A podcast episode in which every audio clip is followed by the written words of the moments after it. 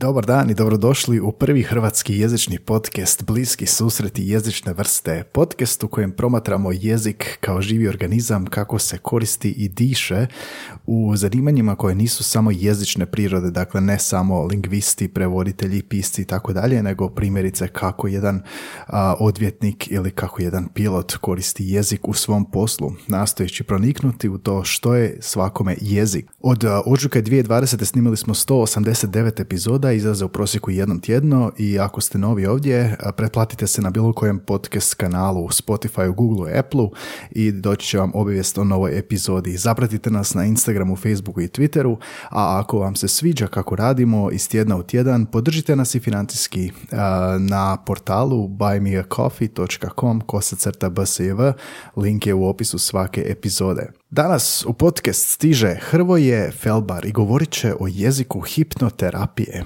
točnije o retorici podsvijesti. Hrvoje Felbar i Josip Jelić čine Centar za hipnozu Hipno. Hrvoje je po struci fonetičar, što mu je jako pridonijelo u njegovom radu u hipnoterapiji. Radio je u medijima, radio na radiju, a danas u svojoj tvrci jel da se bavi e, hipnozom, odnosno pruženjem usluga hipnoterapije terapije i reći će nam malo više kakav je to jezik, što time nastoji postići, kako se hipnoterapija razlikuje od psihoterapije i sam tvrdi da od kad se on bavi hipnozom počeo je drugačije komunicirati, razumijevati stanja u kojima se nalazi, prihvaćati okolinu i okolnosti na drugačiji način i te vrijednosti tvrdi kroz hipnoterapiju prenosi drugima. Idemo čuti što kaže Hrvoje Felbar. Bliski susreti jezične vrste.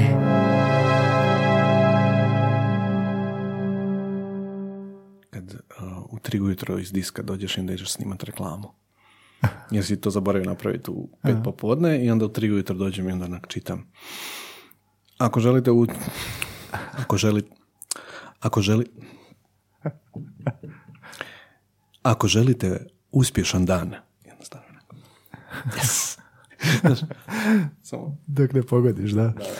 Pa Hrvoje, dobrodošao u podcast. Uh, dobro te Počeli smo. A, Počeli smo, da. Nemaš ne. svjetlo ono da piše ne, on air. Nismo, nismo on air, mi smo snimka. off air. off air, da, da, da. Uh, na Instagramu imam on air, na stikeru stavim kad je najava, da. Uh, dobrodošao u podcast i hvala opet, kao i za zadnju epizodu Dauru Stankoviću koji te preporučio, on je bio gost, sufonetičar, mm, obojica ste fonetičari. Malo ćemo prekopati jezik hipnoterapije, sad ćemo to ovoga malo razjasniti meni je to jako fascinantno područje i nisam upoznat s područjem i moja pitanja će možda biti malo glupa, ali su potaknuta su znatiželjom. Um, Nema glupih pitanja, samo glupih ljudi. Dobro, ne moram ja reći. Um, ajmo ovako, uh, ljudi kad kažeš hipnoza imaju određenu neku viziju zbog filmova, zbog svega, zbog onog sata koji se njiše pa su ljudi hipnotizirani. Htio bi možda za početak, ako možeš razjasniti što hipnoza, odnosno hipnoterapija kasnije jest, a što nije. Da, da, apsolutno taj sat je napravio nekakvu reklamu koja je s jedne strane negativna, a s druge strane utemeljena na jednoj istini. Sat čini e, svjetlucavost predmeta koji gledaš dok se oči lagano umaraju. mm To je mesmerizam, to je dio hipnoze. To je trenutak kad se toliko otupiš od tog gledanja da jednostavno odeš u neko stanje. mm To se u moderno doba ne mora raditi tako, nego odeš na neki politički skup i jednako tako otupiš, padneš u trans i onda slušaš sugestije. E, to je hipnoza koju ne želimo. Aha. Hipnoza koju mi želimo u terapiji je hipnoza koja ja dođem s problemom kao klijent, a ne kao pacijent i kažem dobar dan, e, htio bih popraviti ovo, pojačati ovo, promijeniti ovo. I onda sa terapeutom dogovaramo o strategiji, mislim to je čisto sklapanje poslovnog, poslovne ideje, što to vama treba. uh Jedino što su stvari s kojima mi tada radimo, vjerovanje i uvjerenja. Radimo s tim, to, to je naša nekakva ono gradivno tkivo iz kojega formiramo budućnost. Imate nekakve sposobnosti, nekakvo vjerovanje, nekakvo uvjerenja, ok, ajmo to vidjeti kako da to presložimo i šta tu smeta da biste mogli promijeniti nešto u životu. Tako da ona hipnoza koja je bila uh, sat koji se ljulja i koji te uvodi u neko mjesto je dio transa, točno, mhm. ali nema veze sa terapijom, zapravo daleko je još puno stvari se događa između tog slušaj moj glas i sad si ti pospan i spavaš, i onoga um, moje riječi su tvoje, a ti ih složi za svoju budućnost na neki način. Rekao si ovo vjerovanje, znači stranka dolazi s određenim vjerovanjem koje želi izmijeniti. Pa stranka to ne zna. Stranka dolazi s problemom koji želi maknuti. Dobar dan, ja bih htio prestati pit gazirano. Zašto? Pa ne znam, napuhuje me, ali nikako da odolim. Ok, znači imate dvije ideje. Jedna ideja kaže moraš pit gazirano, druga ne želiš pit gazirano. Obično, između te dvije ideje se dogodi napetost. Jer su suprotne. Da. Jedan vuče na jednu stranu, drugi na drugu. Zato što vučemo na dvije strane, dolazi do napetosti. I onda osoba ne može izaći iz toga. I šta radimo onda? Uzmemo još toga. Još više napetosti. Ili odemo u neko opuštanje koje je štetno. Ne znam, alkohol. Onda popiješ jednu da smiriš se. Baš, tako. Oso- ne, ne vidi osoba tu vjerovanje. Ona ne ide okolo svijetom i kaže, aha, ja u sebi imam ideju da je gazirano super i imam ideju da je gazirano užas. Ona misli samo, ovo mi sad smeta, ja ne znam što da radim. Jer nekada ta priča o tome zašto to želi ili ne želi nije počela sa gaziranim, nego s idejom izbora. A ta ideja je negdje ukucana u djetinstvo. I onda dolaze, e, to točno govorim, hipnoterapija. Dolaze na Da. hipnoterapiju. Da.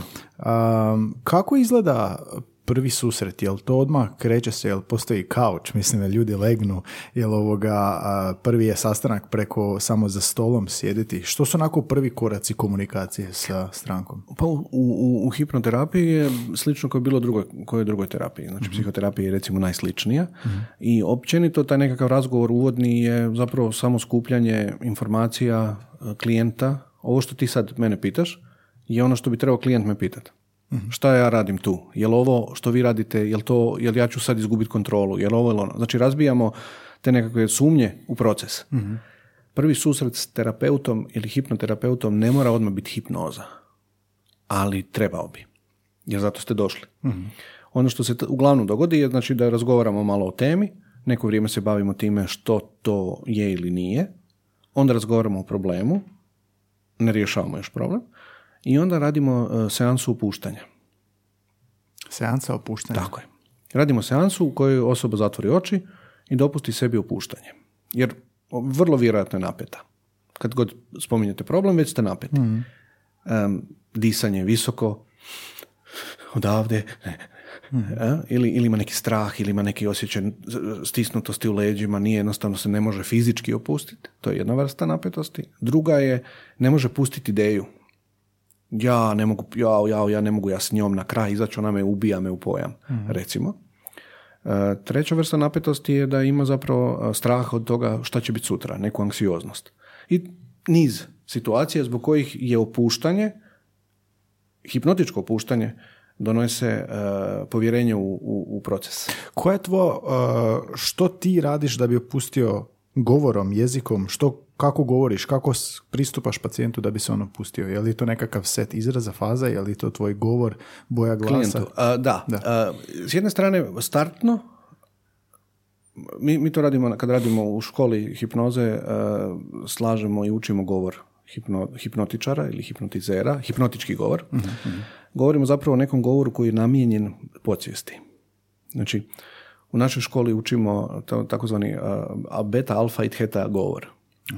Znači, beta govor je ovaj govor koji imamo svakodnevni, to je nekakav govor budnosti. Ja sam budan i slušam tebe. To može biti predavanje, može biti nešto. E, onda ima ovaj malo hipnotički glas. I sad ako ga budem upalio, moram reći ljudima koji slušaju da ne voze.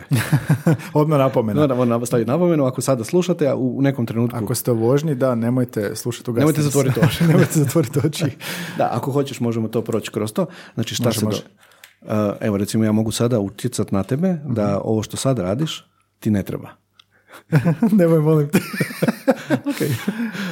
A dobro, dobro, probaj. Dakle, ne- nešto, nešto se dogodi s glasom. Znači, glas mora biti ugodniji, sporiji. Možda zatvori oči pa ćeš osjetiti razliku. Dakle, samo polako udahni i izdahni. I fokusiraj se na bilo koju unutarnju ideju o sebi. Možda na to što si jeo danas. Ili kako se sad osjećaš dok sjediš ovdje. Ili kako izgleda kad bi dublje udahnuo. I već sada si u jednom stanju alfa transa. To je jedno plitko stanje, možeš otvoriti oči. Znači, to je, to je stanje gdje se ti osjećaš udobno uz moj glas, odnosno uz one sugestije koje ti govore. Znači, taj glas je ključ. On nosi, pa, kao i u većini govornih e, zanimanja, veliki dio. Neverbalno je također bitno, ali kad zatvoriš oči, onda je glas jako bitno. Zašto? Je li to, što smo rekli, alfa ili... ili... To je alfa stanje, to je plitko, plitko opuštanje. Svaki put kad zatvorimo oči i tu već smo u plitkoj alfi, pa onda idemo malo dublju alfu i onda još uvijek smo e, vrlo blizu da se probudimo. Zašto smo mi, mi smo kao bića onda a, podložni, ne podložni, nego taj, taj, ta oktava, taj, ta boja glasa nas nekako smiruje. Znači to je a priori tako ili? E, To što nas smiruje zapravo ide na onu e, osnovnu ljudsku ugodu, sigurnost. Ona osjeća sigurnosti zbog nečega. To je, mi povezujemo lijepo s ugodnim, ugodno sa sigurnim, lijepo i ugodno sa sigurnim. To, to su nekakvi okidači klasični. Znači ja nisam opasan. Um, povjerenje koje terapeut treba imati s klijentom naravno postoji. Ja teoretski mogu prići osobi na ulici i početi raditi hipnozu ako osoba pristane, onda radimo. Ako ne pristane, ne, ne radite protiv osobe, znači bez veze. Znači, tu vrstu hipnoze ne. To je manipulacija i to, tim se ne bavimo. Mi radimo terapijsku hipnozu gdje osoba kaže želim nešto promijeniti. On kažemo ok, uđemo u proces i onda učimo osobu tom mjestu. To nije, e, nije to, ja ću vas sad sve zavest, zbunit, opljačkat i ostaviti. Ne. To je, ajmo se dogovoriti, kako si ti ovo doživio? Znači ono što bi ja pitao osobu koja je bila kod mene na seansi, kakav osjećaj si imao? Mi, mirno. Mirno. Glas? Ugodan. Ugodan glas. Ugodan, miran glas. Dobro. Je li ti bilo prebrzo, sporo? Dobro. optimalno. Da si mogao zamisliti neku svoju ideju, si se sjetio što si jeo?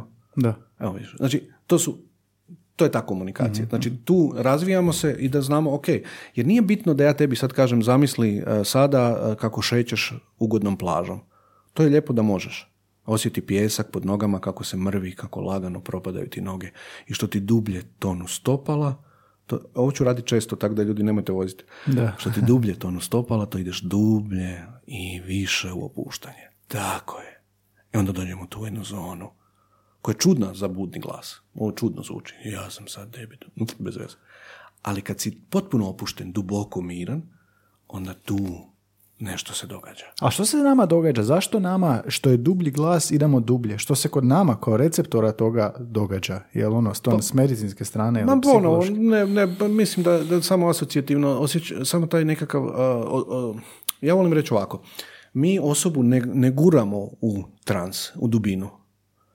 Hipnoterapeut ili hipnotizer joj pokaže da ona može i sam ju pridržava od ozdo, da ne upadne u rupu.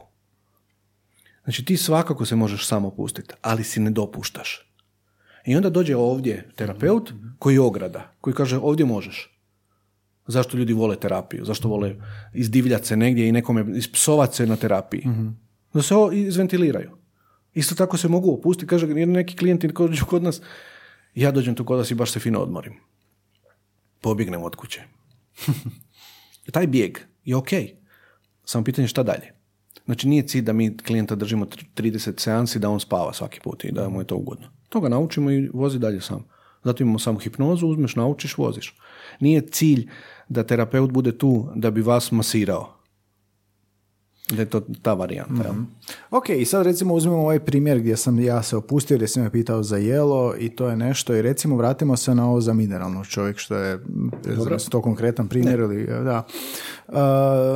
Kako ti e, svojim jezikom, govorom vodiš čovjeka do sad konkretne problematike? Je li to osvještiva, osvješćavanje? Spomenuo si ovo, jel da, znači imamo sukob dvije, dvije napetosti. Da. Koje su, od, ono, ako mogu znati, ne znam koliko smiješ. Pa da neki svoj želiš primjer. reći? Da neki svoj primjer koji želiš. Imaš neki problem s nečim. Negdje ti ne ide. Pa, nestrpljivost. Nestrpljiv Da. si. Kad si nestrpljiv, kako se osjećaš? Još. Mm, više mi sad pada na pamet kao zbog te nestrpljivosti radim greške i onda sam ljut na sebe što napravim te greške. Znači, bu- budeš ljut, nestrpljiv i radiš greške. Kako bi se htio osjećati drugčije? Strpljivo. Kao da gledam dulje u, da- dalje u budućnost. Da Kada vidim. gledaš dalje u budućnost. Mm, gledaš dalje u budućnost. Možeš zamisliti sebe kako gledaš dalje u budućnost. Pa mogu. Ok, znači imaš sliku te osobe koje želiš postati. Imaš sliku ove osobe koje, koje ne želiš biti. Između te dvije točke ide proces. Znači stavili smo početak i kraj. Nestrpljivi ti je jedan dio tebe, a ovaj koji gleda u budućnost je drugi dio tebe. I oni postoje. Da ne postoje ne bi imao tu ideju. Jer nekome nije suprotno od nestrpljivosti strpljivost. Nekome od nestrpljivosti mudrost. Nekome hrabrost. Neko nešto drugo ima. To što možda na logičnoj i jezičnoj razini, u tom trenu kad je jezik logičan, izgleda da je nestrpljivost i strpljivost da su dva suprotna pojma, nema veze sa tvojim navikama i tvojim životom. Ti negdje u svom sustavu, koji se zove ti od rođenja do danas, si definirao ta vjerovanja koja ti kažu šta je za tebe suprotno od nečega. Čemu težiš? Dakle, ti težiš nečemu što kaže gledat napred u cilj. Znači, greška. Tu imamo grešku i imamo cilj. Imamo sad neke tri teme. To su teme koje, kojima se ti baviš. I sad tražimo vjerovanja koja se tiču od- toga. Ajmo recimo probati ovo napraviti. Ovo je vrlo jednostavna vježba za grešku. Uh, rekao si nešto oko greške. Možeš mi samo ponoviti. Znači, kad si nestrpljiv, brzoplet sam htio Brzopleti? reći, da. Onda napravim e, greške, umjesto da budem strpljiv, napravim greške koje onda dovedu do e, goreg rezultata nego samo da sam Gori bio strpljiv. Tako je, tako je. Znači došao si do gore rezultata. Šta je, šta je loše u tome kad ti proizvedeš grešku, odnosno loš rezultat? Šta je loše u tome? Pa rezultat dođe do toga da je, uzmimo primjer, ili nešto ispadne skuplje ili e, si otežam nekakav proces e, koji je mogao biti jednostavniji da nisam impulzivno reagirao. Znači, otežaš si procese. Šta je loše u tome? Šta znači otežam si procese? Pa, e, ne znam, mogu konkretan primjer, nešto sam prebrzo kupio, mjesto da sam provjerio nešto o tome, prije što sam kupio, onda ne bi morao vraćati taj proizvod kad je konačno došao. Kako se osjećaš u trenutku kad vra- moraš vraćati proizvod? Pa želim samo da što prije prođe to da bi dobio taj proizvod, da zanemarim ovo vrijeme koje sam potrošio. Mhm. A kako se osjećaš? Koji je to osjećaj? Pa ljutnja, valjda, frustracija. Ok, ja. inicijalno ljutnja. A Šta još? Ima još nečega? To što ti je uzelo to vrijeme. Kako se osjećaš prema tom vremenu koje si izgubio? Da, da, osjećam da je gubitak vremena bio, da. A šta misliš o sebi tad?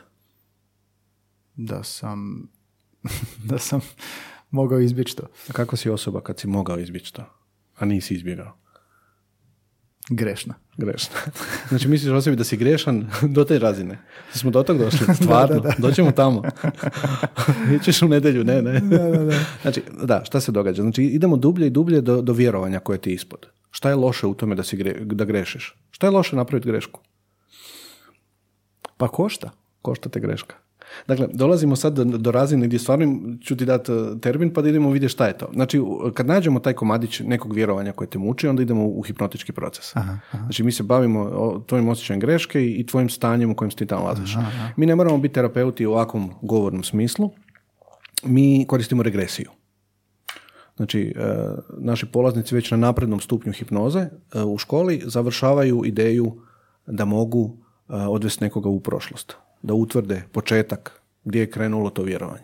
Znači ti sad možda to vjerovanje ne kužiš da je ono nastalo u nekom odnosu u četvrtoj godini, jer ga doživljavaš kao zrelu, zreli problem. Da, da. Mi onda idemo u regresiju i da nađemo odakle uzrok. Znači, puno manje uh, treba terapeut biti, ponuditi pametna rješenja. Ne, ne kažem da ne mora biti ni pametan ni nuditi rješenja, nego da može, uh, ne mora biti pametan za klijenta. Klijent to nađe sam. Ono što terapeut napravi je da ga provede do mjesta gdje se to dogodilo, da mu otvori taj prostor, da tu osigura dobro mjesto za njega, da to radi i onda tu zajedno izna, iznađu šta god to bilo. Kao da otvara vrata. a, Kao da otvara vrata, da. Otvara vrata. Kao recimo, ti nešto sanjaš i ja ti onda interpretiram tvoj san, bez veze. Ne mogu ti ja interpretirati tvoj san. Ja ti mogu reći da to neka simbolika i to nešto znači. A šta to znači za tebe? To je ključ. Mi pomažemo klijentu da otvori svoje značenje oko određenih tema u svojoj prošlosti i da onda na, tom, na toj bazi radi. Puno terapija to radi na isti način, ali hipnoza koristi trans kao alat. U transu jezik transa je malo drugčiji. Znači ima simbola, ima nekih e, čudnih umetanja, ima nekih e, načina na koji govoriš koji drugčije doživljavaš e, rečenice nego u budnom stanju. Da, to sam htio pitati. Znači, ljudi u transu će komunicirati drugačije. Malo da. Ali e, to drugačije, znači li to lišeno nekakvog, kao opušteni su, pa su lišeni hezitacije da kažu što stvarno osjećaju ili što stvarno... Opuštenost im ruši kritički faktor. Kritički faktor je onaj koji blokira promjenu. Znači, u našem umu postoji blokada između svijesti i podsvijesti, koja je kritički faktor. Ja neću ništa promijeniti što meni funkcionira. Ja neću prestati pušiti ako mogu funkcionirati dok pušim. Bez obzira koliko logički um kaže, ali to nije, to je štetno. Da. Znači, tvoj, tvoj, tvoje postojanje kaže ja ne mogu to promijeniti, jednostavno takav živim. To je zona komfora, neki kažu, to je tvoja navika, to si ti, to je tvoj identitet. To su velike stvari, ne možeš to promijeniti sa jednom rečenicom. Ali ako ju smjestiš u podsvijest, na mjesto gdje počinje priča i promijeniš gledanje na početak, onda si jednom rečenicom promijenio život. Onda je sve u biti bitno, odnosno najbitnije da ideš što dublje, što dalje, ne bi li došao do korijena. Tako je. I na tom korijenu ćeš najlakše djelovati.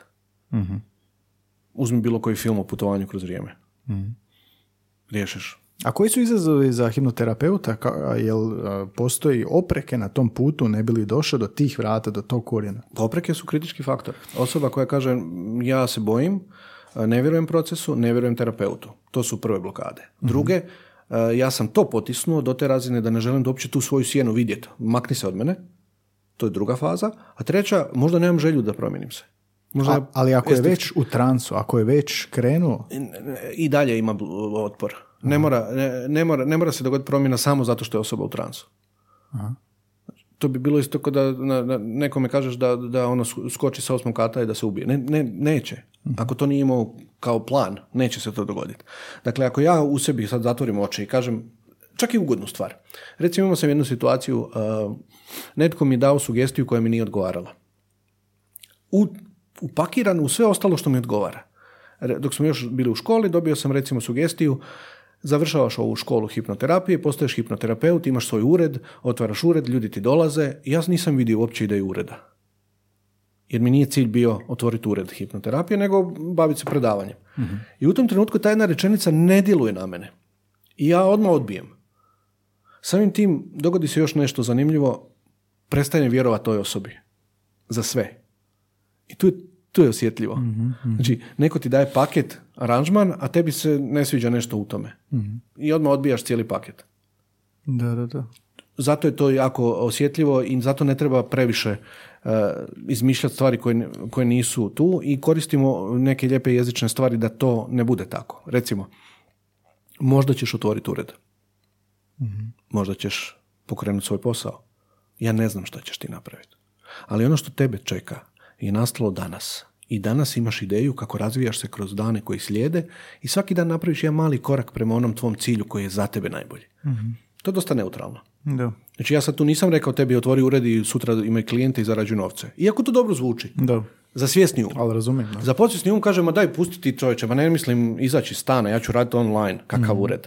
Imam mm, laptop i birtiju, ne radim od, odakle hoću. Mhm. Ta logika će pobiti ovu. I gotova seansa. Mhm. Otvoriš oči i onak, da, bilo ok. I za dva dana možda kreneš dobro i onda... mm, mm. Zato recimo neke hipnotičke seanse za prestanak pušenja ne rade. Ljudi mjesec dana ne puše, jer su dobili tamo fuj cigareta, fuj cigareta, fuj cigareta, tje, i onda im se nešto opet upali. I onda proradi. I onda počnu opet. Jer nisu pogođeni na svoje mjesto. To što mi možemo predvidjeti najčešće uzroke početka pušenja ne znači da je to tvoj. Ne znači da je to moj. Neko htio biti frajer, neko, neko ne znam šta, ovisi. Spomenuo se ove jezične, e, e, to, neću reći strikove, nego strukture koje ovoga možda ćeš. Šta je još tu jezično jako osjetljivo? Ono što si na početku samom radio su bilo pitanja. Kako si se osjećao? E, Kako si se još osjećao? Jesu li to uvijek pitanja ili ne smiju biti sugestivna? Što, što je bitno? Sugestija može biti direktna i indirektna.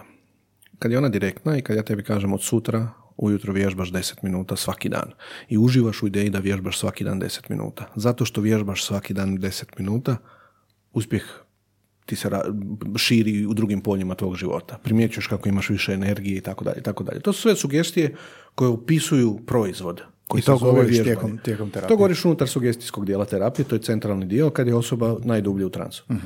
I onda imaš indirektne. Imaš treću opciju metafore. Znači, indirektne sugestije bi bile ovo što sam dao, neki omekšivači. Možda će ti biti, možda neće. Možda ti se nešto od toga svidi. Ja ne znam. Onda imaš nešto što se zove um, nespecifično, univerzalno. Dakle, zamisli, evo, zamisli jedno drvo. Primijeti to drvo kako je, kakvu koru ima. Kakve su mu grane. Osjećaš li miris tog drveta kad si mu blizu?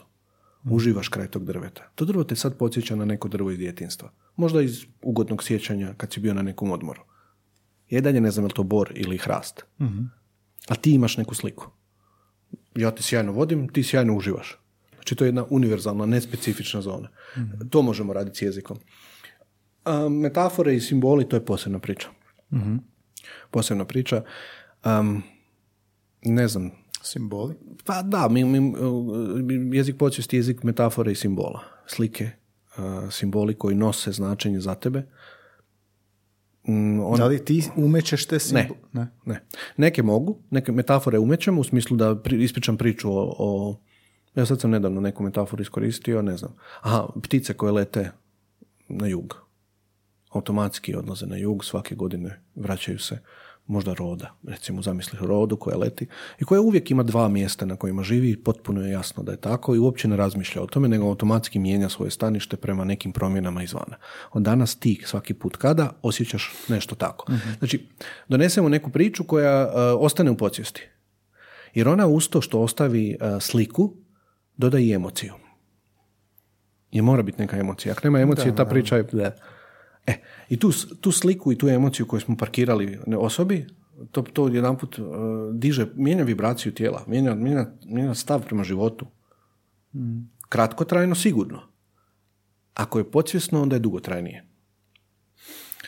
Odlično, uh, svačam, svačam što, što želiš reći, da. Uh, terapija, recimo, jedan dan je jedno. Kako nastavljaš? Pa napravimo, znači prvo ima neki sistemi različite su terapije, neke su, mm, napravimo snimku pa onda slušaš snimku koja ponavlja istu stvar koju slušaš u nekom trenutku uh, prije spavanja. Snimke, moram reći, ne djeluju dok spavaš, jer da je tako ti ja bismo učili kung fu i kineski svaki dan. Znači, ko Matrix gurneš u, u, u vrat i I know kung fu, moj, daš mo- moj, moj kung fu. To je bila fora. To je Da, bila pa znam da bi. A bi, to svi nekako očekuju kad dođu kod hipnotizera. Jel možete vi mene naučiti engleski u pet dana? Dobro, ja sam profesor engleskog, pa mogu reći odmah da ne. I koliko god meni hipnotizerski dio kaže, pa čekaj, ovo, mogu maknuti otpore koje imate prema učenju, mogu vas uh, nabrijati da imate precizno vrijeme koje vam treba da učite i da kažete, ok, ja kad uđem u identitet osobe koja uči jezik, ja sam odmah tamo. I onda da rasturate i da najbolje moguće učite ali ne da naučite bez truda. To je, to ne ide. to, A recimo god- da imamo stranku koja, kako terapija, je to svaki dan, je li to jedno Ne, ne, jednom tjedno recimo i to nekako tak traje, mjesec, dva. Je se, je se prošli tjedan nadovezuje na ovaj tjedan i kako? Da, nadovezuje se jer istražujemo. Znači idemo putovanjem. Recimo imamo ta, tu metodu od Jel pet... ideš kao, sorry, ideš istim putem? Kao išao si Sa putem? klijentom ili... Ne, ne, ne, imamo recimo neko je došao prošli tjedan na terapiju i, i hodali ste, sad ja, hodali ste putom, došli do nekih vrata. Ok, gotovo je, idući tjedan dolazi, jel idete istim tim Možeš putem? odmah biti tamo. Zatvori oči i budi tamo. Aha. 3, 2, 1, tamo si. Sad si tamo i vidiš ta vrata, šta je Zbog iza. prošlog tjedna sad može Uvijek. biti tamo. Jer to je, ima nešto, mi e, klijenta vodimo e, u tu dubinu samog sebe i stavljamo tamo sidra. Kao checkpoint u igricama. Checkpoint zastavice. Ja znam čak i napraviti me- metodu zastavice različitih boja. I onda tamni, sve neka, ovisno o nekim logikama, brojevi ili boje, sljedeći put kad budeš na narančastoj zastavici, ti se odmah osjećaš ovako. I to postaje sidro. E sad, koliko to treba vježbati, koliko puta to osoba treba doživjeti da bi postalo stvarno da ja mogu tebi u budnom stanju reći, sekundu, sjeti se narančaste zastavice, bam. I sad si ti odmah sretan. Nakon seanse da. To što vidimo i u, u scenskoj hipnozi. Kako odmah laje. Gle sad si, zamisli da, ne znam, nešto. I odmah rade to. Vježba. Nije to nastalo u sekundi baš. E, I sad recimo um, drugi sat, treći sat, e, kako ti primjećuješ ha, primjećuješ, mislim, ono, feedback hoću reći. Kako vidiš da je, da je neko uh, dosljedan, da slijedi, da ide sve putem koji bi trebalo ići? Nje- nemam, nemam ja taj put. Ja znam samo svojih pet točaka koje ću ga provesti. Otićemo unutra da naučiš šta je trans. Otićemo po prošlost da naučiš odakle je krenulo. Odvešću te u neku željenu budućnost uh, i vidjeti šta ti fali da je, možeš do nje doći. Obično tu imamo seanse opraštanja. Postoji uvijek neko zamjeranje, neka zaglavljenost, neka ljutnja ili krivnja. Znači opraštanje drugima je u pitanju, ako je ljutnja, i opraštanje sebi ako je krivnja. Jer možeš si oprostiti što si izgubio vrijeme dok si bio nestrpljiv jer, ne znam, onaj dio pogriješio. Tu gdje zabrljaš, napravio si rupu. I dio tebe kritični i kaže, joj, e, baš si usro. I onda, ja smijem reći usro. Da, da, onda ću reći usro. Usro, usro. Usro si ga. Ok, dakle, i, i to što se dogodi, kaže, vratimo se nazad i onda, aha, sad trebamo prostiti sebi propušteno vrijeme za jednu glupu lekciju i shvatiti da mogu naučiti nešto. Ako tako doživljavamo sebe. Ima ljudi koji uopće to ne doživljavaju. Šta je krivnja? Idemo dalje, prošlo, riješeno, ajmo dalje. E, vjerojatno si odgovorio već na ovo, ali e, samo možda da sistematiziramo. E, onda psihoterapija, recimo, ovo sve što si ti govorio kroz razgovor Ma dobro, i hipnoterapija, trans igra ulogu, odnosno što najviše igra ulogu? Kako bi to najjednostavnijim da, objasnio? ok. Da. Razlika između hipnoterapije da. i psihoterapije. Pa najviše je u transu i jedan taj komadić koji, e, mislim, i sve više psihoterapeuta koristi hipnozu kao dio rada. Mhm. U našoj školi sad treći psihoterapeut završava školu, jer je cilj da e, ove alate koji su hipnotički zapravo samo malo ubrzaju proces. Mhm. Jer svjesni um će komplicirati branice puno više nego podsvjesni. Dobri psihoterapeuti će pročitati podsvjesnu poruku, ali ne znači da će ju klijent htjeti prihvatiti. Da, da, da, kužim. Ja ti sad kažem šta je tebi problem, ti kažeš slažem se i šta ćemo s tim. I sad, ok, ne umanjujem vrijednost psihoterapije ni malo. Znači, to je fantastična metoda i postoji prednosti hipnoze koje spojeno s tim divna stvar. Jer ovi predrazgovori za, za kognitivni um su bitni da, da osoba povjeruje da ti možeš s njom to riješiti. A nama kao terapeutima je samo dovoljno vjerova da klijent to može. A, kako dolaziš do tog, možda tvoj put za ispričati, kako ulaziš u taj svijet, spomenuo si sad predavanja i polaznike i edukaciju, um, kakav je to proces? Pa, ovisi iz kojeg si, iz kojeg grane. Ja sam došao kao fonetičar i kao neko koji ima iskustvo na radiju i u medijima. Meni je govor bitan u ovom dijelu gdje mi je hipnoza zapravo retorika za podsvijest. Retorika za podsvijest. Da, ja tako doživljavam uh, hipnozu. Jer ja, ono što radi uh, nekakav motivacijski govornik na stadionu, ja radim u transu sa osobom jedan na jedan. Znači, to je, mi nađemo dio kojemu se obraćamo ili dijelove kojima se obraćamo i ujedinimo osobu u cjelinu. To je taj motivacija na taj način. Zato mi je tu bilo zanimljivo spojiti te sve moje aspekte dosadašnjeg rada i došao sam na terapiju koji svi koji dođu na hipnoterapiju, rekao imam neki problem, ajmo to riješiti. I onda sam shvatio da tu mogu izraziti svoje neke vrijednosti koje imam od prije i tu ih objediniti u nešto novo. Naravno, prije pet, šest godina to nije izgledalo kao danas. Tad je to bilo ideja e, da ću biti polaznik, pa nekako sam na brzinu postao instruktor hipnoze. Na brzinu u smislu e, ne vremena toliko, to je trajalo dvije godine, nego u smislu usvajanja znanja. Ako ćeš vjerovati, nisam nikad ništa napisao i ponavljao. Znači stvari koje sam dobio su bile ono pročitam i koristim, pročitam i koristim, pročitam i koristim. Nema dva učenja.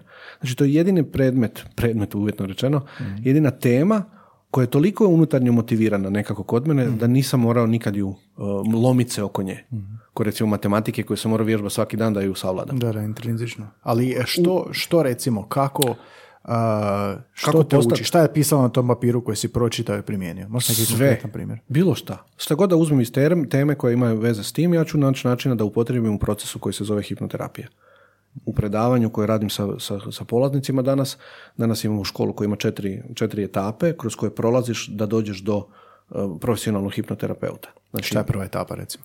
Prva etapa je e, temeljna hipnoza u kojoj naučiš trans i uvesti osobu u stanje transa. U, u svega dva mjeseca je to usvojivo. Onda imamo jedan dio samohipnoze i to je posebno zanimljivo zato što... Samohipnoza? Da, e, mi radimo jednu metodu koja se zove pomna samohipnoza. Pomna kao mindfulness. Aha. U toj varijanti e, ljudi koji dođu na, na takvu jednu vježbu nauče e, u, u u pet tjedana ili kraće nauče mindfulness osnove, savladaju ideju vizualizacije na jedan novi način i stvore samo hipnotički prostor u umu. Znači postanu identitet stvore samo hipnotizera. Na koji način da ja koristim to što si ti meni dao? Znači nije samo, evo ti alati, tu su ti alati, sad ti igraj. Ne, ne, ne, ja te uvježbam za jednu stvar, drugu stvar, treću stvar i jedan put ti imaš tu moć da sam sebi pomogneš. To je prva etapa naše škole i to u dva mjeseca za sada, evo za ovu samu hipnozu je recimo dosta zanimljivi interes ljudi koji nikad nisu, nisu ništa čuli o hipnozi dolaze i uspješno dolaze do rezultata i oni koji su možda već nešto učili. Spomenuo si mindfulness, volio bi samo da, uh da, da, objasniš koliko je to razlika od uh, hipnoze, zapravo što je mindfulness? Mindfulness je vještina bivanja u sada, usmjeravanja pažnje na što manje unutar sebe sada, bez puno razmišljanja šta je to. uh Znači samo oživljavanje. Ja ga volim u nekom trenutku spomenuti, recimo imaš dvije čaše, u jednoj je mineralna, u drugoj je obična voda. Uh ti se ikad dogodilo da si popio mineralnu ili običnu vodu, a planirao da je ono drugo? Da, da, da. da. Šta se dogodi u tebi? Nešto se dogodi, ili tako? Da, da, osjetiš kao... Osjetiš nešto. E, to je mindfulness trenutak. uh Trenutak kad to što si primio informacije koje nisi očekivao i nisi znao šta očekuješ. Očekivao si jednu stvar, vodu, a ono mineralna. Tijelo reagira na tu razliku. Uh, mindfulness je, uh, od razliku od hipnoze, on ne donosi, uh, on je kao, kao nekakav temelj. Temelj postojanja. Ja jednostavno mogu sad osvijestiti sebe. A hipnoza je mono ideja, bivanje u jednoj ideji, s ciljem da se nešto dogodi, neko sugestije. Terapija. Znači, ona ima, ima terapeutsku uvijek mhm. svrhu, ali ne mora biti terapija. Ja te mogu samo uvjeriti, uvjeriti u nešto. Mhm. To ne znači da je to dugoročno opet, ali kažem, ono, bit, bit u tom mjestu gdje možeš promijeniti. Mhm. Recimo, mindfulness je bliže meditaciji, zapravo, a hipnoza ima taj komadić još uh, nadogradnje na meditaciju gdje, gdje je sugestija jako važna. A NLP bi onda bio manipulacija. NLP, da, NLP je nastoji iz hipnoze. on ima ovaj dio sugestijski, jak, ima i, i, i boravak. On recimo, budna hipnoza je najsličnija NLP-u. Jer on recimo se ne bavi toliko um, transom i dubinama transa, istraživanjem podsvijesti i nesvijesti, nego se bavi jezičnim obrazcima koji to rade kao neki shortcut. Aha. Da, da. Znači, on, ono, srodni su, i ne, hipnotizer ga i razvio. Da, da. Mhm. Puno se tih stvari javlja jer ljudi ne mogu neku, neki termin izdržati, pa onda izmislimo nešto novo, pa suzimo, pa uzmemo komad i kažemo ajmo ovo napraviti od ovoga radionicu. Ajde. I to postane u jednom trenutku NLP. mm Znači, kad je hipnoterapija neuspješna i koji su razlozi? Pa uglavnom jedino zbog toga što klijent uh, ima vjerovanje koje ne želi otvoriti sebi, sebi, E, zaustavlja se na nekom mjestu, ima strah preveliki, a ne želi se baviti time. A se može onda pro, produbreti taj strah pa ako želiš, njega riješiti. A može, ali ako ti moraš to željeti. Kad je neuspješno kad ti ne želiš uspjeh. Ne, ne želiš uspjeh, to isto glupo zvuči. Mhm. Recimo imam, ja, ja bih htio da moj susjed prestane, moja, moja žena prestane pušiti cigarete. I onda ja hoću da ona dođe na terapiju, jel može ona to riješiti? Evo ja joj platim, evo, evo nje aj molim te. Mm-hmm. Kad i kad iko, jel da? Intrinzično. Ali uh, jel, jel ljudi koji inicijalno ne žele mogu zaželjeti kroz proces? Mogu. Mogu. Može se otvoriti nešto drugo. Može se otvoriti ta, ta neka slika i vizija ko ja mogu postati. mm to je valjda najvažnija stvar uvijek. Koji cilj imaš? mm Recimo, ja sam prestao pušiti u trenutku kad sam shvatio da ne mogu biti terapeut koji, koji puši. Ne zato što ja želim rješavati cigarete kao temu, nego ne želim biti hipnoterapeut koji, koji između seansi zapali kutiju cigareta popuši. Odmah, stop. Znači, ja nisam uh, najsportski tip na svijetu i ne planiram raditi terapije s ljudima, ali to ne znači da ne mogu na kraju krajeva. To uvijek dođemo do one dileme, jel Dalić zna dobro igrati nogomet. uh On zna kako se stvari kreću i razumije neki, neki komad uh, procesa. Znači, coach ne mora biti najbolji igrač. Ali bolje je da ne, ne pametuješ i zapališ između svakog. I dok prestaješ pušiti, cigareta ti je odvratna. Meni nije. znači, mene ne motivira, to je ok. Znači, mene ne motivira da ja prestanem pušiti, ok. I ja to neću, dobro.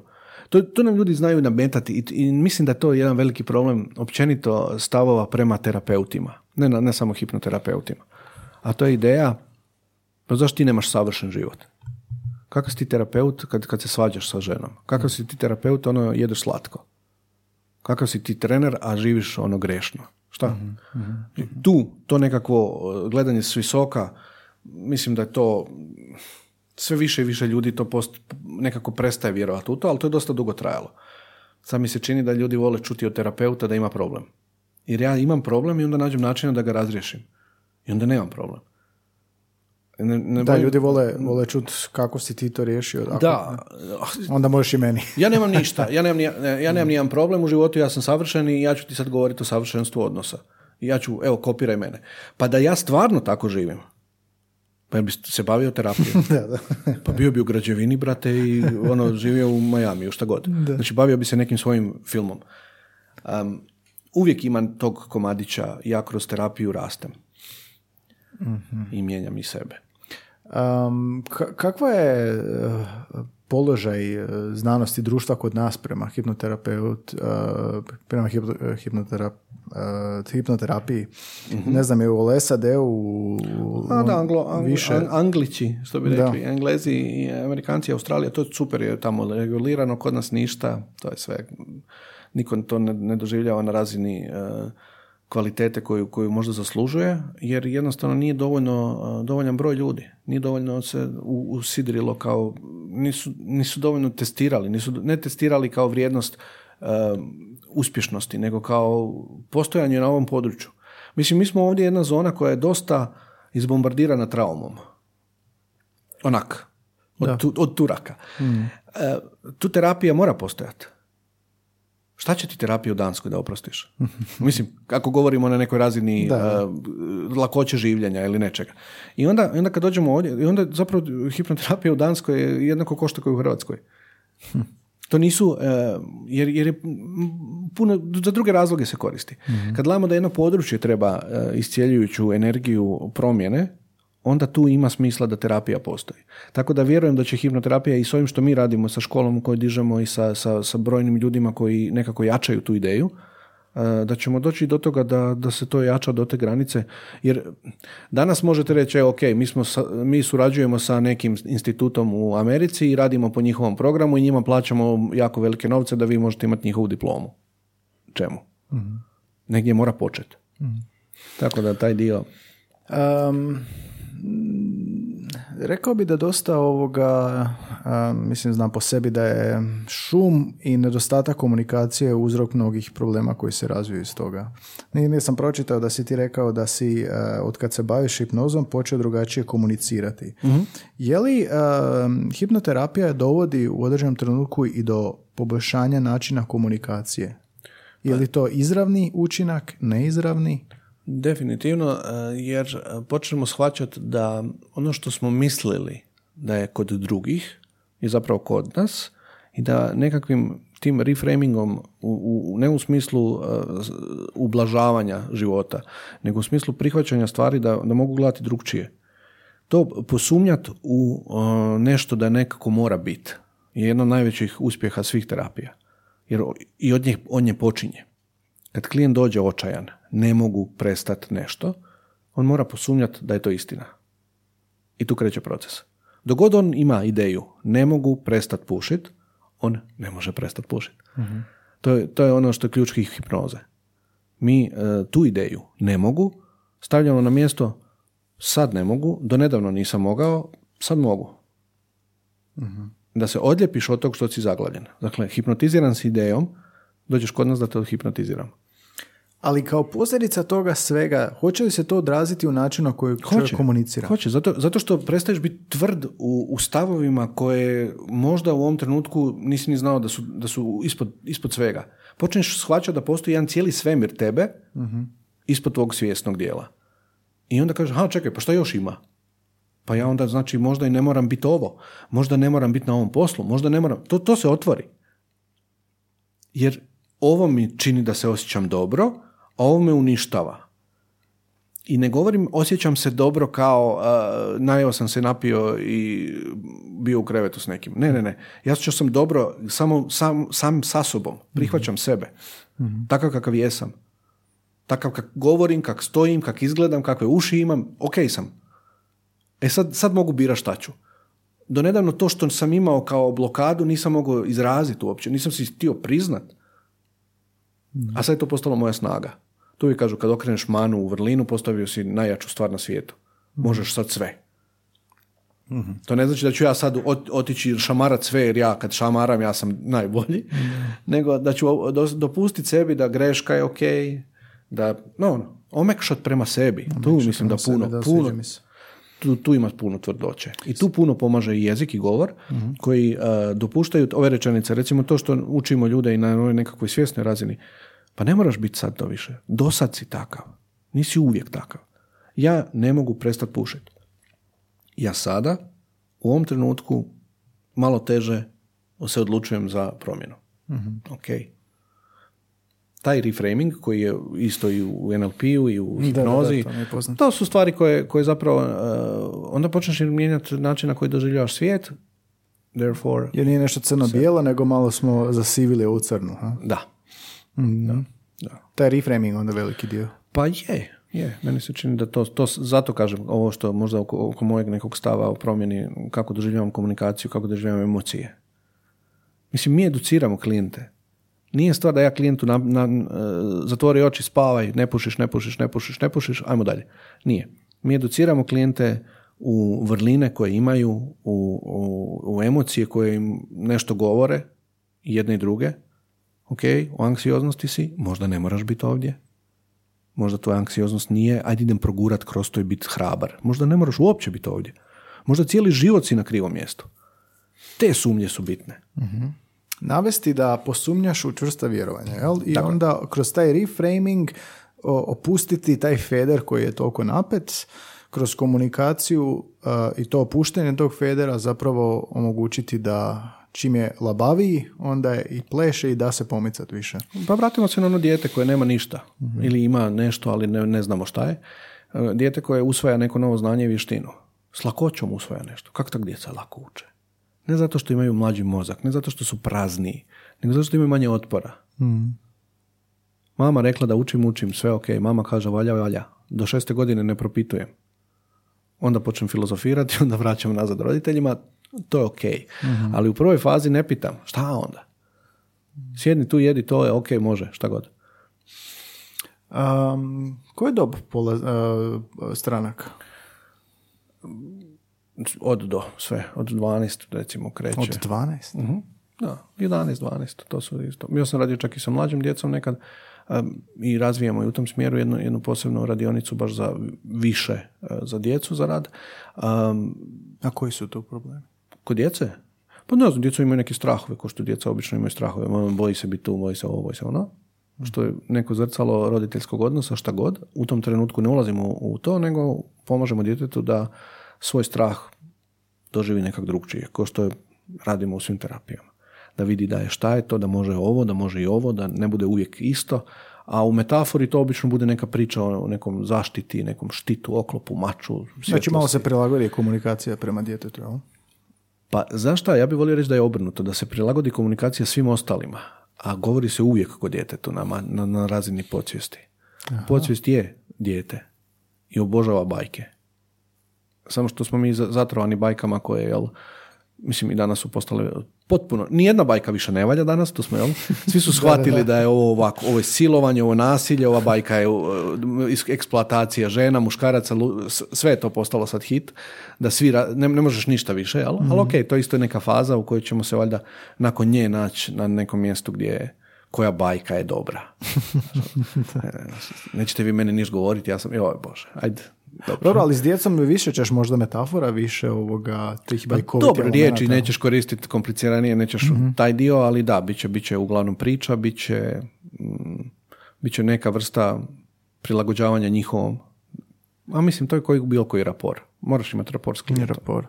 A odrasli, imaš neki presjek najčešćih problema, pušenje si više puta spomenuo. Puženje ide, da, nešto malo oko, oko mršavljenja, dosta često su odnosi u pitanjima, u pitanju nekakvi... Muž, žena?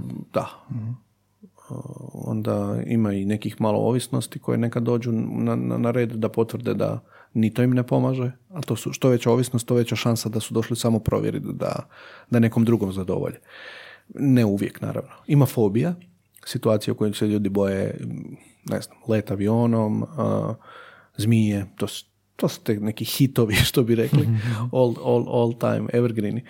A, ali, mm, da, ja sam, kažem, bavim se više predavanjem, imam sad, to mi je, to mi je jači fokus, tako da um, tu malo manje pratim što je danas najviše problema u, u praktičnom dijelu tamo. Um, nešto te još htio pitati, žao mi je što se davim tim problemima, ali šta ti je bio najveći izazov uh, u hipnoterapiji?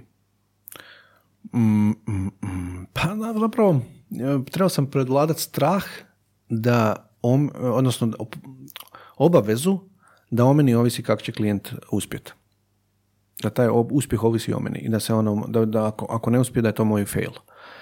To je nešto što je bio moj neki, neki djetinji, odnosno strah od, od, od neuspjeha. Mm, Taj neuspjeh u kojemu klijent eto nije, nije, nije riješio problem, a, a došao k meni. I platio je još to. Znači plati, dođe, radimo i onda ne uspije. Ja, kako se s tim živim?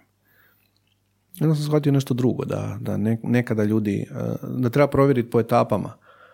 Kad neko dođe na, opuš- na prvu fazu i, i ono što treba, to je to. Znači, moje vrijeme, ula- uloženo i tako dalje. Tu onda sad, dižeš neke svoje vrijednosti nazad. Znači, kad, kad, kad se to stabiliziralo, a vrlo brzo se stabiliziralo, onda sam shvatio da odjedanput dolaze i klijenti koji su uspješni. Jer ja znam da će uspjeti. Ne, ono, ima u njemu to. I to ćemo naći. Ne, ne na silu, ne, ne na ne znam šta, nego jednostavno se tako dogodi. Kako ti ljudi kažu, uh, jel primijete već neka nakon prve sesije ili nešto da ti kažu, jel smiju uopće govoriti, jel trebaju reći kako su to doživjeli ili... Sve, naravno, to je otvoreno, da. da. I, i šta? Pa nekad nakon dvije sesije su gotovi i nema. Ne, najbolji su klijenti oni koji zaboraviš da si ih imao. Bili su dva puta i ono, ja, šta je s njim? Ali kako ovoga, što ti kažu, kakav feedback dobiješ da vidiš, aha, vidi stvarno je u, ne samo oko sebi, nego oko sebe vidi promjenu. Pa, točno tako i kažu. Ja, znate šta, u zadnjih par dana cijelo vrijeme kao da mi lakše ide. Kao da onak nekak puno bolje spavam, recimo. Onda baš prestal, prestala sam uh, davati svakome objašnjenje za svoj život. Pričati o tome šta moram ili ne moram. Šta, znači, pos- po- počinju stavljati neke nove granice. Postaju u odnosima, tek, tad tek i mogu provjeriti. Znači, znači, ako osoba živi u šumi i doživi terapiju, pitanje je da li je doživjela promjenu. Sam sam tamo i vratim. I dok nemate kontakt s ljudima, dok nemate neke odnose Pa to, koji to, su bili to. triggeri prije, ne možete ni provjeriti. Kako ja sad znam jesam li ja prestao nešto? Jesam li ja sad bolji čovjek? Pa Mhm. nemam pojma, odi, pri, odi provjeri. Jer ti se ponavlja ono što ti se prije ponavljalo. Da, ne, ne. možeš znat. Po čemu ne? Jesi imao stranku koja ima strah od javnog govora?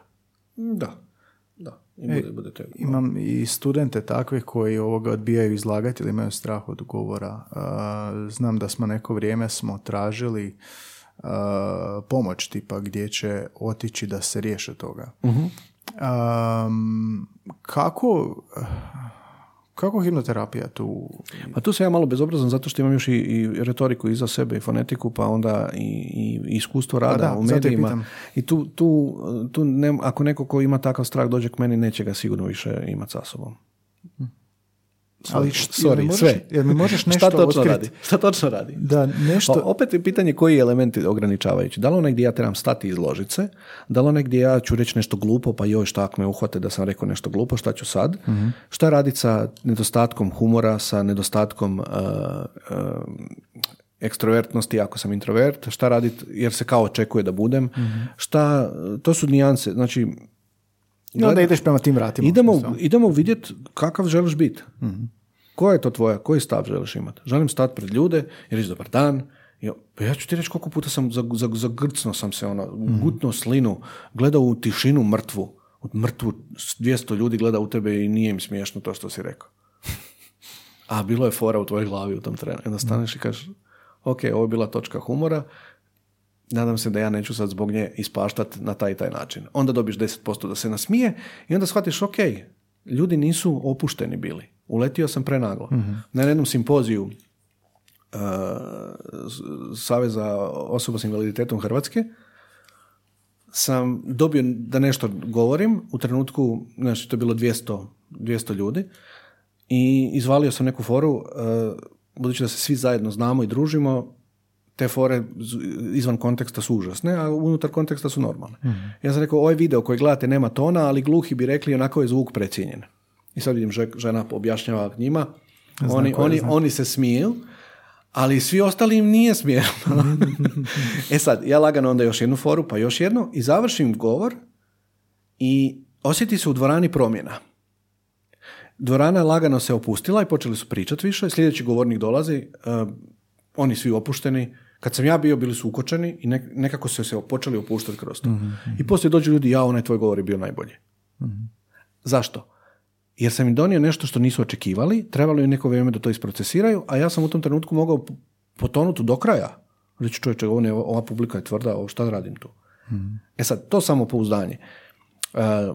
Znači, postoje neke vrline koje govornik treba imati kad nastupa i te vrline zapravo gradimo kad radimo seansu. Kroz hipnoterapiju radim na emocijama koje blokiraju, a uz to dodajem nekakva znanja koja imam oko govora i nastupa koja su korisna u sugestiji. Sljedeći put kad ideš napraviš prvo vježbe. Kad napraviš ovo, onda ovo. Znači, da, da ti proces razumiješ.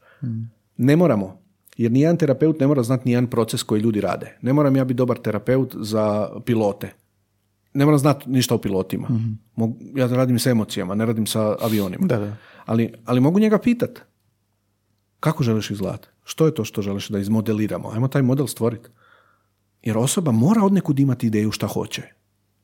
Ne, ja samo želim puno novaca na računu. Ajmo iz početka. Da, da. Ajmo vidjeti šta je tebi zapravo problem. Uvijek idemo nazad, jel? Kao Da, uvijek. Dublje Ja. nazad. da.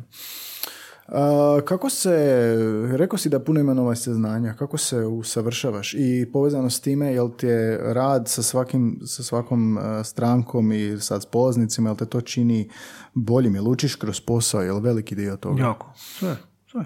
Apsolutno. A što Svaki- primijetiš svaki onda? susret. Što Pa, primijetiš da je u idućem susretu onda bolje? Ili šta god to znači? I sve više samopoznanja. Znači, ako možeš misliti da, da, ne, da ima kraja, nema. Znači, sve mirniji si u stavu. Sve više slušaš ljude kao e, i priče kao situaciju koja ima rješenje i gledaš neke kako klapaju. Brže ulaziš u trans. e, mijenjaš u, u... Možeš u 10 minuta napraviti promjenu. U 10 minuta napraviš neku promjenu. I to kad vidiš da možeš to proizvesti, nisam ja taj koji to može proizvesti, nego počinjem birat e, bolju informaciju od onoga što dolazi. Aha, ovo je bitno, ovo je bitno, ovo je bitno, ajmo od toga sad složiti priču. To. Znači, e, koliko god govor bio bitan, slušanje je još važnije. Naučiš slušat, aha, ovo je sad bitno, ajmo to sad, ajmo se tu raditi. Ne, ne zato što, mislim, intervju je isto, evo, ti sad to radiš upravo u intervju. Tražiš ono što je bitno i pokušavaš uhvatiti to i vidjeti da je. Primijetio si da mi neki dio oko, oko klijenata, da, da, da, da me to možda opterećuje, da me više zanima pričati o, o temi koja je š- predavačka, ali tebe iz nekog razloga zanima ovo, pa ćeš naući naući na tu stranu. I to je u redu. Ja se borim na ovu svoju, da pričamo o, o svom predavačkom identitetu, a ne terapeutskom. I tu, i, ok, između te dvije e, naše želje stvaramo zanimljiv sadržaj. Da, da, da. Ja se nadam. je, je, svakako je zanimljivo. Pa idem nastaviti po svom. Samo da, ja ću vratiti. A, ne, samo još sam to htio pitati. A, ovo što si slušanje rekao, to mi se jako sviđa. Jel postoji razlika muškarca i žene u ovome svemu što smo govorili u načinu prenosa od stranke prema tebi i tebe prema stranke? Jel ima spolnih razlika? Pa može biti malo onog, znaš, jer, to je, e, hipnoza ima tu karakteristiku male zavodljivosti. Jer zvuči uh, Da, da.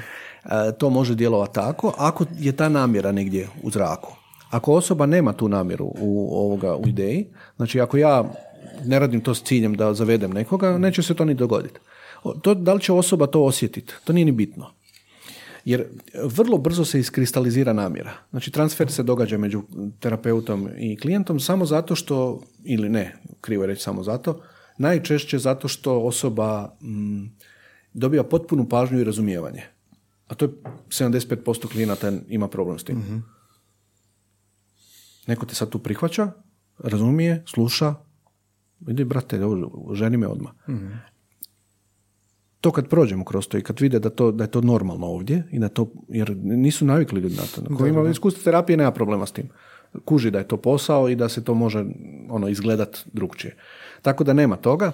Ili ako ima, nađeš načina da, da se izmakneš isto i kažeš, ja recimo volim zadržati odnos na vi s klijentima što duže mogu, iz tog razloga da se malo drži distanca. I to je ok. Ljudi bi odmah htjeli na ti, čim su ti rekli najgoru stvar o sebi. Da, da, da. Ajmo sad biti na ti. Ajmo se zadržati na vi. Ok, ako tako kažete. Da, da, da, da. Sad sam ti upravo rekao ono, da imam fantazije, ne znam o nečemu, a ti sad meni na vi. Da, da. To, to ljudima nije Određena baš spojivo. distanca, da. Da. Kako ti je u predavačkom uh, poslu, koliko su ljudi ovoga, što je najvažnije da polaznik uh, škole, ako dobro govorim škole, uh, a priori već s kakvim stavom ili idejama ili znanjem ili predznanjem mora doći? Bez, bez znanja ne treba. A, Stav em, će razviti kroz prvi, u prvoj fazi, da vidimo želi li poslati terapeut ili coach, a ono što mu zapravo treba je da, u- da se uklapa u neke od onih naših ideja kakvi trebaju biti terapeuti. Da, da ima neki komadić sebe koji želi pomoći nekome. Da ima komadić sebe koji želi biti plaćen za to, jer to na kraju krajeva nije, nije dobrotvorni rad. Da ima dio sebe koji želi istraživati i ne boji se promijeniti neko vjerovanje i da ima dio sebe koji je učenik, koji nešto, e, koji, koji želi ras, rast. Jer mora, to, ako tog nema, ne, ne, gotovo. Terapeuti koji ništa ne uče i ne razvijaju se kao učitelji koji ništa ne uče. A ne možeš 45 godina predavati da, isto. stvar, da. Kao matematika se nije promijenila. Ma nije stvar u matematici, promijenili su se ljudi. Mijenja se, društvo se mijenja. Mora, moraš pratiti stvari. I mora biti, mm, mora vjerovat da da može napraviti promjenu s tim. To je jedino što treba. Ja mislim da hipnozom to mogu napraviti. Ok, idem to. I to je ok. Ne mora na kraju to postati. Negdje, negdje, ima na situacije gdje ljudi na pola shvate da, da, da im je to samo jedna etapa na stvaranju još nečega i to je to. Naučili su nešto o sebi. Super. To je bila najskuplja terapija za njih, ali su se na, pomakli. I imaš naravno ovih koji odmah otvaraju biznis drugi dan. Jer su našli svoju nišu i kažu, "Oh, ok, cool. Koliko ima uh, hipnoterapije u Hrvatskoj? Pa zapravo um, nemam nekakve e, recentne podatke e, kao takve. Znam samo koliko polaznika je prošlo kroz našu školu i koliki je postotak toga koji, šta rade oni. Znači to ti mogu reći. A što se tiče samih hipnoterapeuta, i u Zagreb drži, Rijeka drži, nešto malo po Dalmaciji postoji, Slavonija je jako slabo i, i nekako smo, ima i sad pojačavamo, dolaze dosta iz određenih, iz regije cijele, kako radimo online. U ovom trenutku imamo uh, Švedska, Austrija, Njemačka, Bosna, Srbija, Crna Gora. To je zanimljivo jedno druženje kad, kad vidiš uh, takvu ekipu šarenu koja svi dolazi iz nekog područja, neko je, neko je psihoterapeut, neko je doktor, neko je zubar, neko, svašta ima.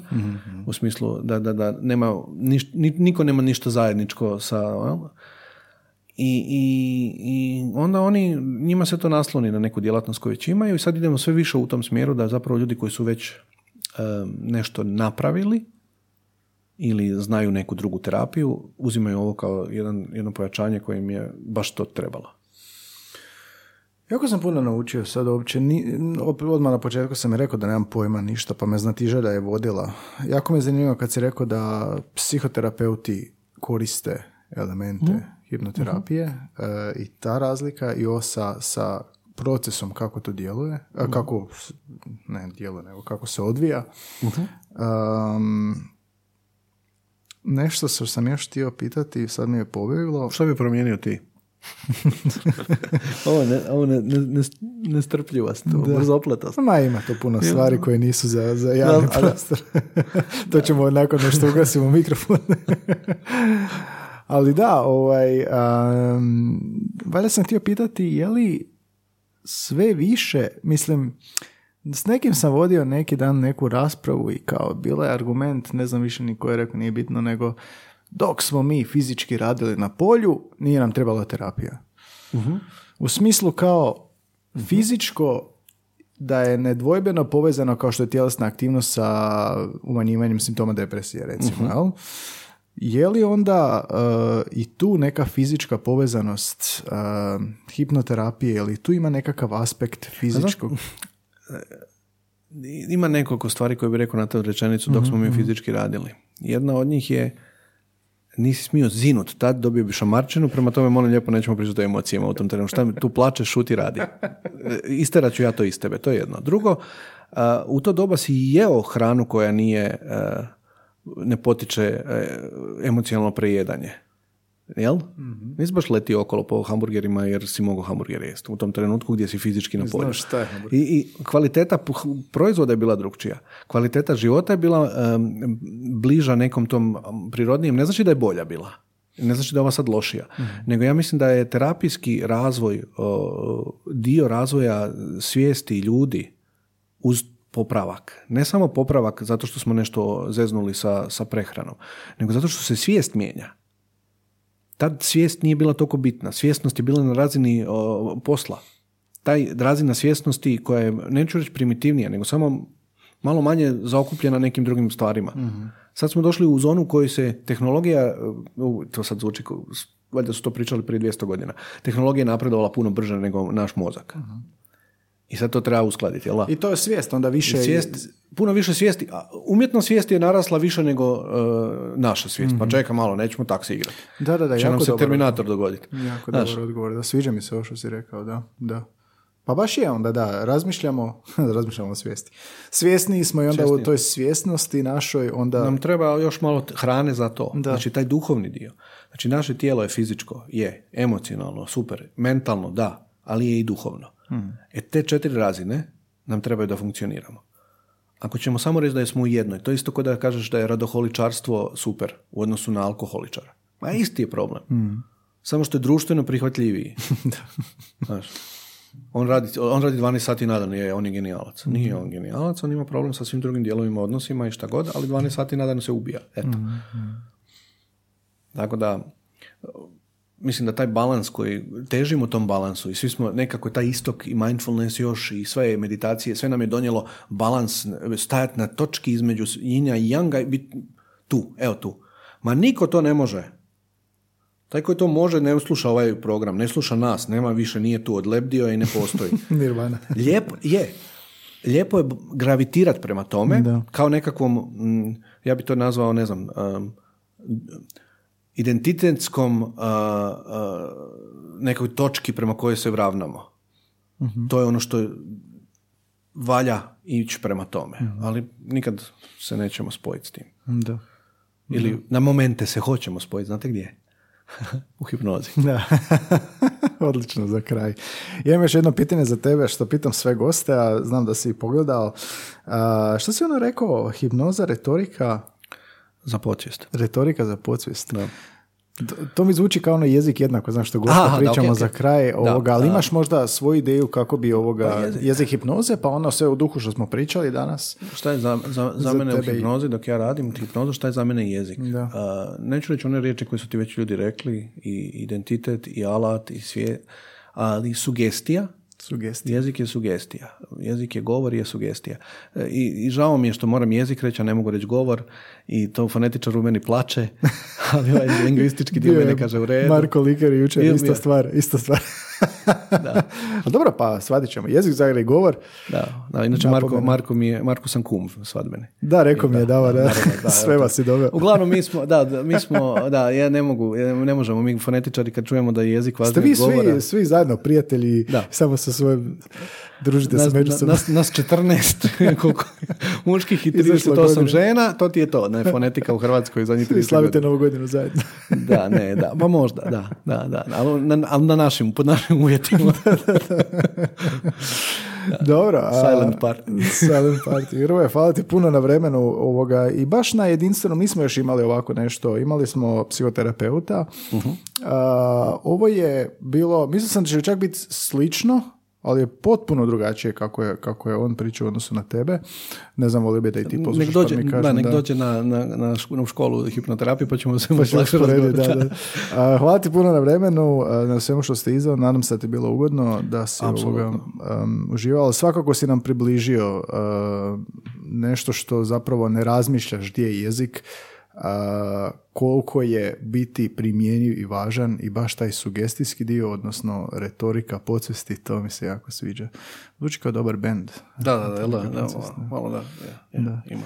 Ma, malo distorzije mora biti. Distorzije. Mora biti. I onda neki binaural sa strane Da, dere, da, tu, tu, naš 450 Hz negdje da titra, tek toliko, da, da budemo u, u ritmu, ne? U trancu. ritmu transa. Ritmu tranca. E, to, je, to zvuči kao bend, ritam transa. Ritam tranca, da. da Hvala sviđa tebi. Mi se možeš pokrenuti ovoga sekciju posebno, samo ritam tranca. Uh, hvala ti na vremenu i čujemo se ovoga, nadam se, opet. Sad ćemo porazgovarati o problemu. Nemoj sad. Nemoj sad, ajde, bok. Evo ga, sat i 15 minuta. Malo smo ga prešli. Pa nije, to je dobro.